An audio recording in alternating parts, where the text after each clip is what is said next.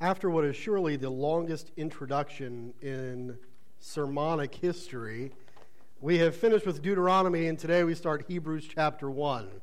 So if you have a Bible, I'm going to invite you to turn to Hebrews chapter 1. If you don't have a Bible and would like one, we have some on the table there in the back. Of course, you can pull it up on your phone, but Hebrews is near the end of the New Testament. Hebrews chapter 1.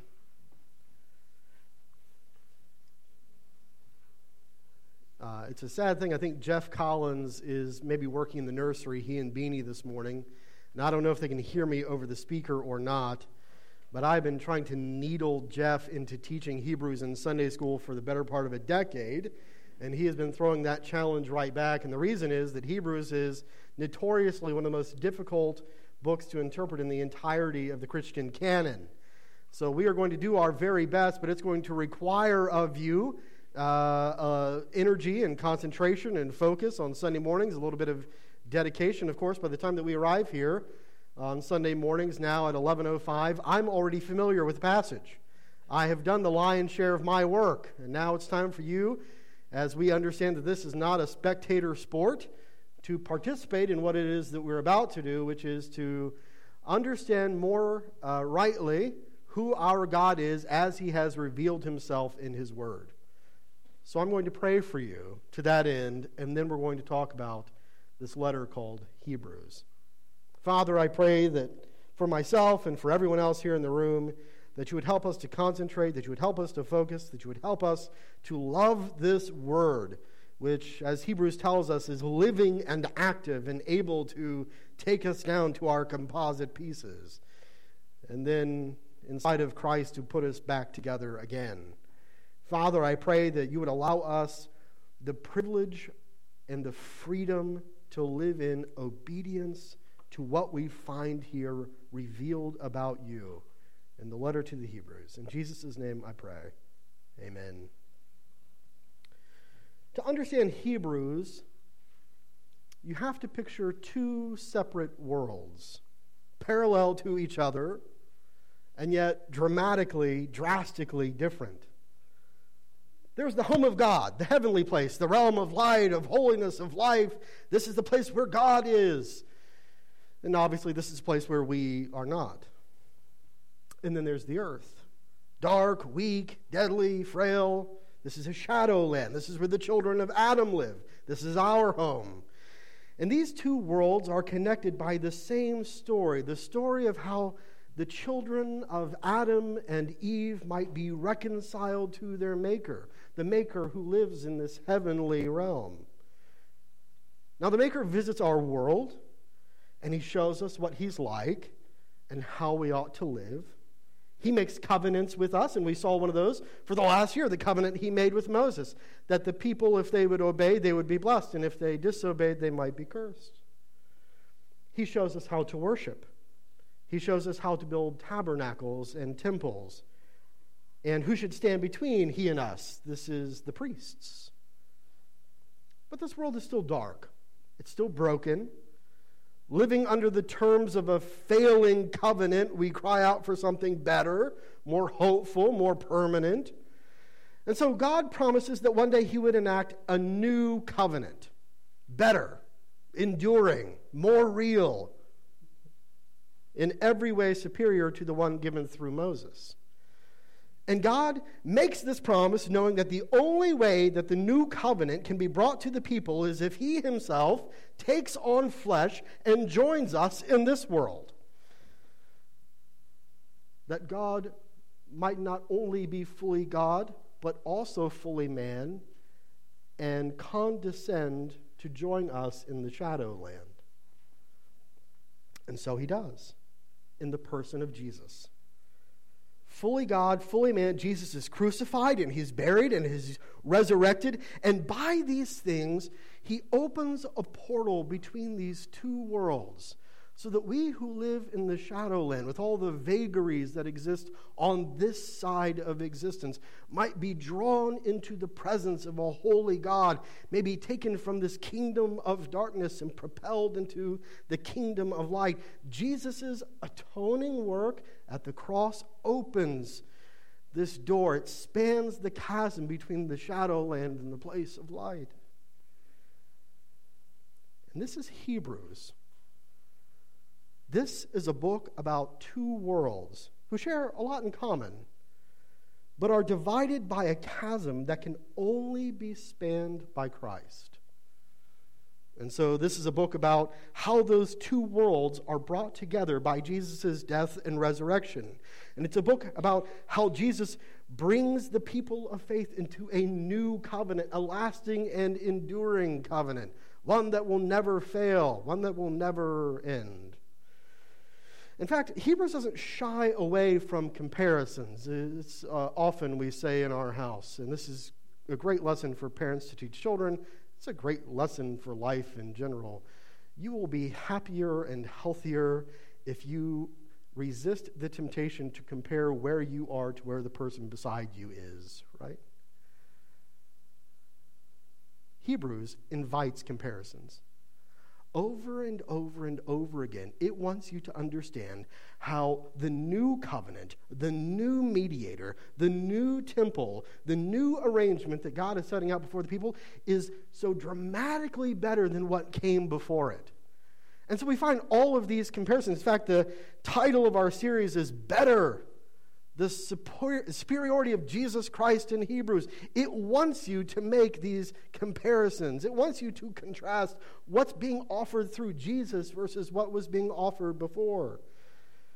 There are a vast number of contrasts in Hebrews.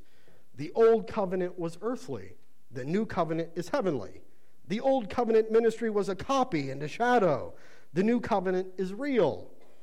The old covenant featured human priests who were destined to die. The new covenant possesses a high priest who lives forever. A priest under the old covenant had to offer sacrifice for his own sins, but Jesus' sinlessness means that he didn't have to offer a sacrifice for himself. And then chiefly, under the old covenant, multiple priests had to enter repeatedly into the sanctuary to offer numerous, endless sacrifices. Under the new covenant, a single high priest, Jesus, enters the heavenly sanctuary once, and through his death and resurrection offers a singular sacrifice once and for all time. It doesn't shy away from the comparisons. It begs you to reckon with them page after page, chapter after chapter, verse after verse. Now, this isn't the way the author of Hebrews is telling you to understand that the law is bad or evil or that God didn't know what he was doing beforehand. In fact, he's employing an ancient Hebraism, a form of argument called, let me make sure, I wrote it down here so I could say it correctly for you, right? Kal vahomer, right? It's arguing from the good to the better. Here, the author of Hebrews isn't trashing the law. He's saying the law was really a wonderful thing. Moses was an incredible guy. The Aaronic priests were as good as you could find. And yet, Jesus and the covenant that he offers is vastly superior. If you thought it was good before, well, you can't even imagine how good it's going to be now through him. So, let me introduce you to a few concepts here. You'll find these on your notes, and this is the kind of stuff we have to talk about the first week, the really exciting stuff. What's going on in Hebrews? Let me give you a big idea, not just for this week, but for all the weeks that follow, and we'll be here for the better part of the next, 4, 5, 6 months, something like that. The big idea of Hebrews is simply this, the person and work of Jesus, specifically in achieving the new covenant, bringing us a better covenant than the one we had with Moses, are vastly superior to everything that's come before. What Jesus does is better. It's better than the old covenant. It's better than the retribution that came from obeying or disobeying the covenant given to Moses at Sinai. It's lasting. It's grounded in Jesus. It's better. He's obviously writing to a group of people who are intimately familiar with the Old Testament. We don't know exactly who the author of Hebrews is. There's half a dozen people it could be. It could be Paul. That's a real possibility. It could be Apollos. It could be Luke, I suppose. Some have argued that Priscilla is the author of Hebrews. I think all of the holy people who have really studied the Bible know that it's Barnabas, right? And so we know that if it is Barnabas, and probably is, then that he was really familiar with the Old Testament, and that the people who were reading his letter were also really familiar with the Old Testament. Maybe that meant, I think this is a fair way to move forward, that these were people who were raised in Jewish homes who came to follow Christ. But there has been a lot of temptation to go back to what they knew before, to abandon Christ and to live the Jewish faith that they were originally brought up in. And so the argument of Hebrews makes a lot of sense if that's your target audience, because what Barnabas is saying here is, oh, you know how good the Mosaic covenant was. You lived under it for however many years of your life, but this new thing that we have in Jesus, it's better. It's so much better that you cannot possibly conceive of going back. So that's what we know about our author here. That's what we know about our recipients. Let me give you two key terms here. The first is greater, superior, better, something like that. It depends on the translation that you have. In fact, I think that what we find here most often used in the ESV is superior, right? Same idea is being conveyed over and over and over again, right? Jesus is better. His covenant is better. His mediation is better. His sacrifice is better. You're going to find that word used so often, it's going to sound weird to you to say it out loud one more time. I'm in my office this week going, better, right? It almost loses meaning. You keep saying it that many times. The other thing you're going to find here is the phrase, let us. For all of you Greek nerds in the room here, this is your hortatory subjunctive. Every time the author of Hebrews lays out this argument in vast detail about how much greater Jesus is than fill in the blank, and we're going to get to an awful lot of those answers. He then follows it up with these warning passages, these vast, hey, now in light of what you know here, you can't possibly go back. You can't abandon the faith. You can't. In fact, let us then do this. These encouragement passages, in light of the truth that we have learned here doctrinally and theologically, then let us live in such a way. There are these practical admonitions for the whole Christian community to live out the truth that they have been taught.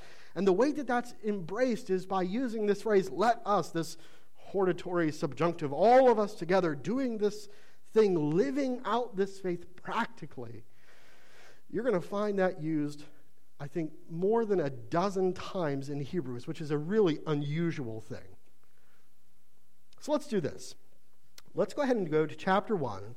We're going to read the first 4 verses. I'm going to read them out loud, and you can follow along there on your phone or in the Bible, whatever you have on you. And we're going to make some observations, because what's happening here in the first 4 verses of Hebrews is the author is making it really clear from the get-go that Jesus is better. And we're going to see in what way specifically he mentions here, or she, I suppose, in the first few verses. Verse 1, long ago, at many times and in many ways, God spoke to our fathers by the prophets. And some of you, I think, are rightly here picturing Moses. Of course, that's who we've been talking about for the longest time. But God, in these last days, he has spoken to us by his Son, whom he appointed heir of all things, through whom also he created the world. He is the radiance of the glory of God and the exact imprint of his nature, and he upholds the universe by the word of his power.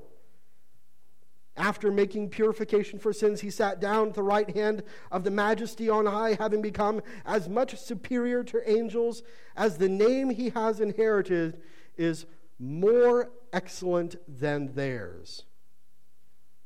And this is the introduction. This is the starting epistle that gives us the beginning here of this argument, Jesus is better. I'm going to boil what we find here down to 4 things. I think there are 4 general arguments that he's making here in the first 4 verses about who this Jesus is. First, he argues that Jesus is the superior communicator. Jesus is the superior communicator. Again, there in verse 1, long ago at many times and in many ways he used to speak to us through prophets. And we know that that's true. He spoke to Moses in fire upon the mountain. He spoke to Elijah in the still small voice. But now, in these last days, in this last epoch, the final word of God, he has spoken to us by his Son. Jesus is the final, the definitive communication revealing the Father to the people here on the earth. The book of Hebrews begins with the contrast here in the first verse. The first couple highlight the difference between how God used to communicate and how God has now communicated through Jesus. The author calls this epic the last days. Jesus is the superlative form of communication. As from the Father, he calls the world to repentance and faith. And Jesus relays the message of God's nature with perfection. Now, it's interesting here. The word that is most often used for image in the New Testament, we find this word used a lot as icon. You may be familiar, we've kind of drugged that into modern usage. And it's used, I don't know, something like a dozen times throughout the New Testament. It's interesting. The author of Hebrews doesn't use the word icon. It's the word you would expect here, the exact imprint. Instead, he uses the word character, which, of course, we're also familiar with, at least a variation of in modern English. Character. It's used only here in the New Testament. It's a fascinating picture.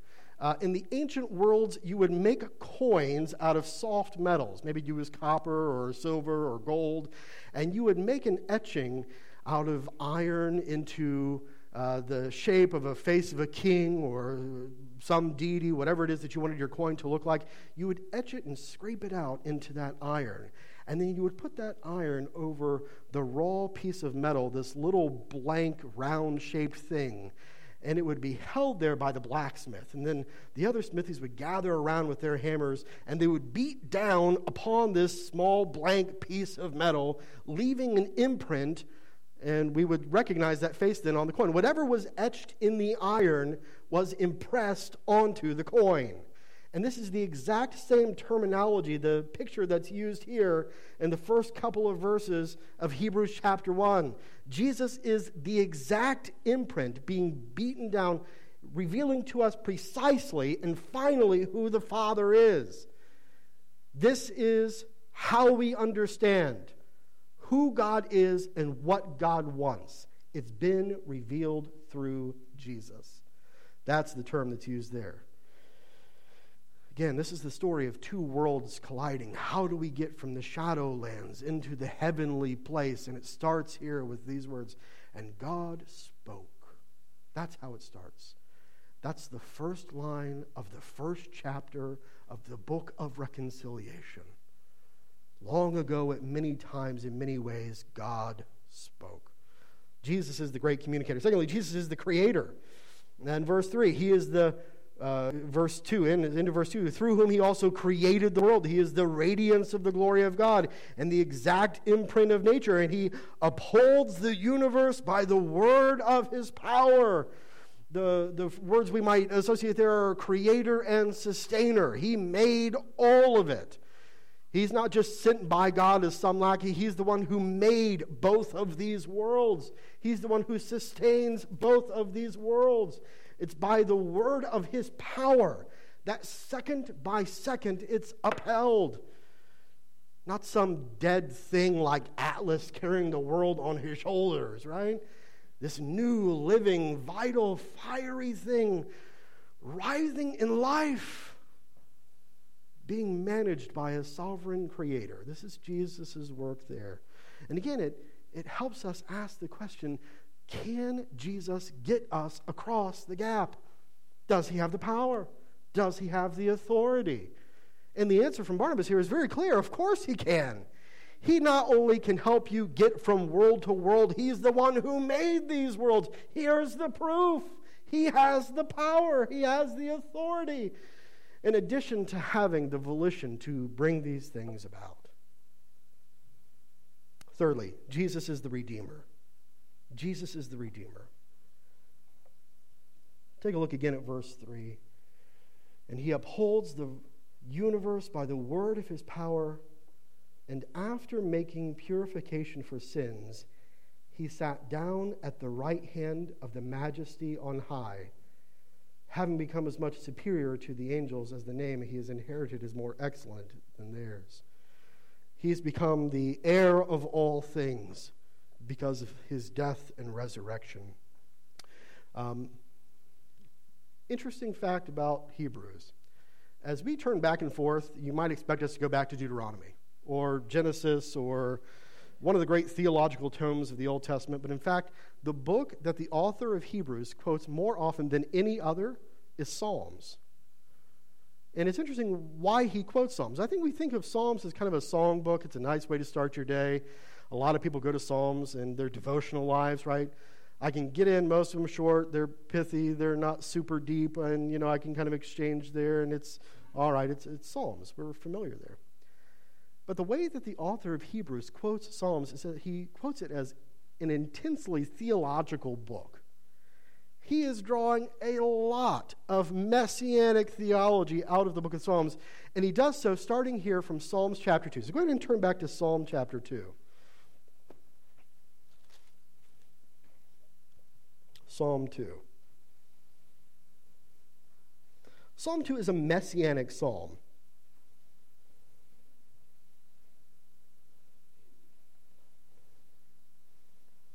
Jesus, because of his death and resurrection, we find this phrase used repeatedly, that he has inherited all things. Where does that come from?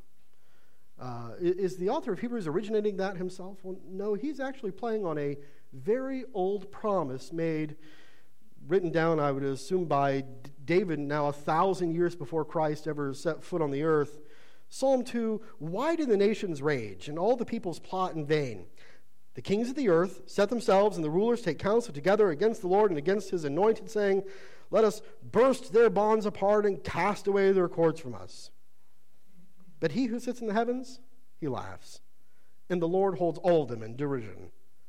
Then he will speak to them in his wrath and terrifying them in his fury, saying, as for me, I have set my king on Zion, my holy hill. Now, of course, the king that the Lord had set up 1,000 BC was David, but there are all these promises that linked David with one who would come from his line, a king who would rule on David's throne forever and ever, who would rule in perfect peace and righteousness.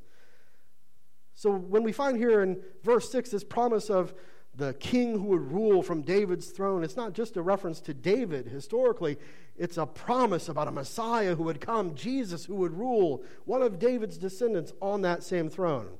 Verse 7, I will tell of the decree. The Lord said to me, you are my son. Today I have begotten you.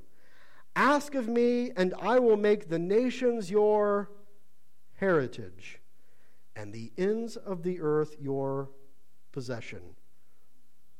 You shall break them with a rod of iron and dash them in pieces like a potter's vessel. And he goes on to talk about the authority and power of this king who would come, the exact same language being used in Revelation 18 and 19 when Jesus comes back.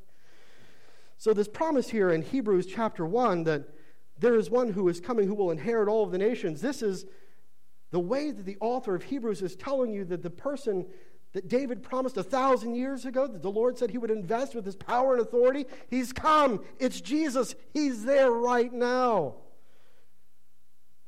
And not only has he inherited all these things by his death and resurrection, his greatest achievement is emphasized, the extent of which is we have been atoned by his work after making purification for sins.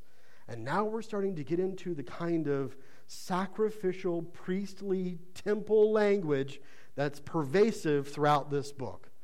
We're going to see this over and over again. Temple language, sacrifice language, covenant language.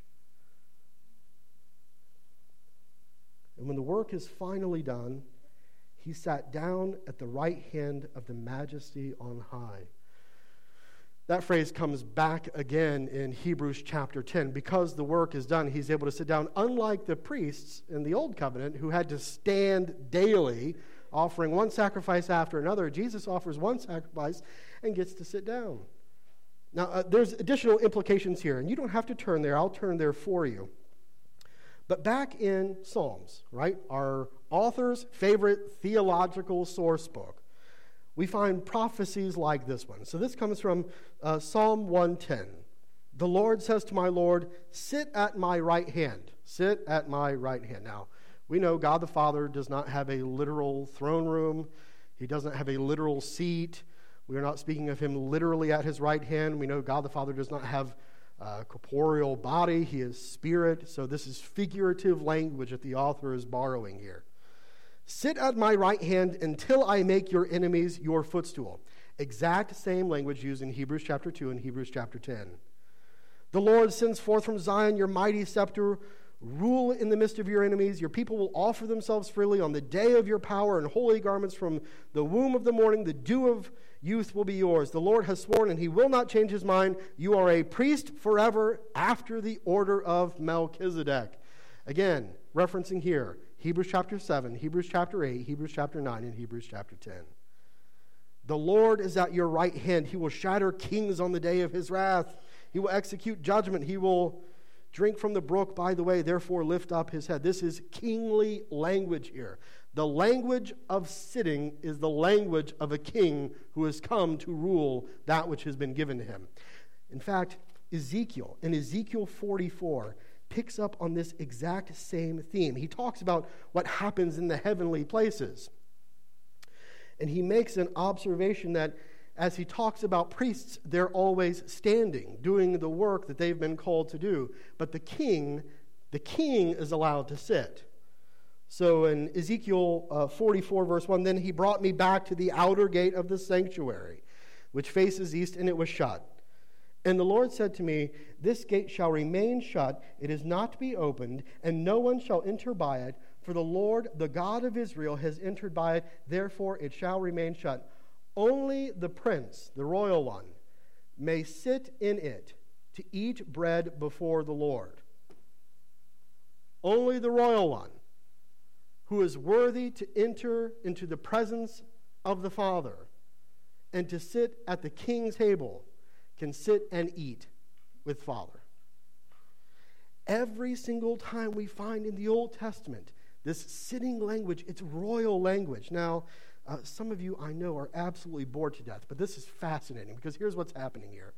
In the New Testament, when we talk about who Christ is, what Christ's role is, there are three things that are talked about over and over and over. Three specific roles: prophet, priest, and king. Prophet, priest, and king. And here's what the author of Hebrews has done for us already. What does the prophet do? He communicates the message of God. And we've just been told that no one in all of history has communicated God better than Jesus. He is the great prophet. What does the priest do? He mediates a better covenant by offering sacrifices. And we've just been told that Jesus is the one who offers the sacrifice to end all sacrifices. He is the great high priest. What have we been told about kings? That because of their royal authority, they're allowed to sit in the presence of God the Holy Most High. And we're told that Jesus is the one who, because of his work at the cross, is allowed to sit at the right hand of the Father. He is the great king. So already here in the first few verses of Hebrews, we have alluded for us, Jesus is the greatest high priest, the greatest prophet who has ever lived, and the king that was promised to David 1,000 years before. He pulls no punches. It's an intensely theological book who points us over and over and over again to how all the pieces fit together to give us one singular, identifiable picture of Jesus. Jesus is the best. And if you were concerned that as we make all of these comparisons about Jesus, that we're only talking about Jesus as compared to other people, right? Jesus is better than Moses. Jesus is better than Elijah or Noah or Abraham. The author right out of the gate wants you to know that Jesus is the highest, not only of all the earthly beings, but of all the created order, period. He is the creator. So if the highest thing that you can envisage, the most glorious, bright, burning, fiery, scary thing that you can conjure up is an angel, he cuts that off right at the knees. Jesus is even higher than the angels. He is, having become as much superior to angels as the name he has inherited is more excellent than theirs. Already two contrasts again. He is better. He is superior. He is more excellent. There is nothing that exists that is higher than him. He not only is above them, he made them.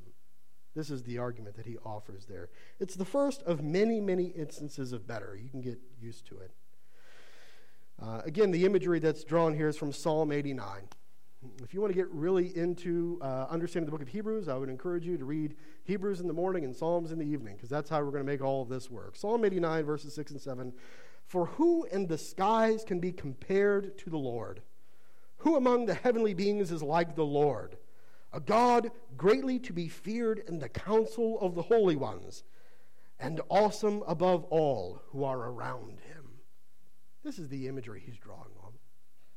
All of the superlatives of the Old Testament now being fulfilled in the person and the work of Jesus. So what? We're going to ask that question an awful lot in our study of Hebrews.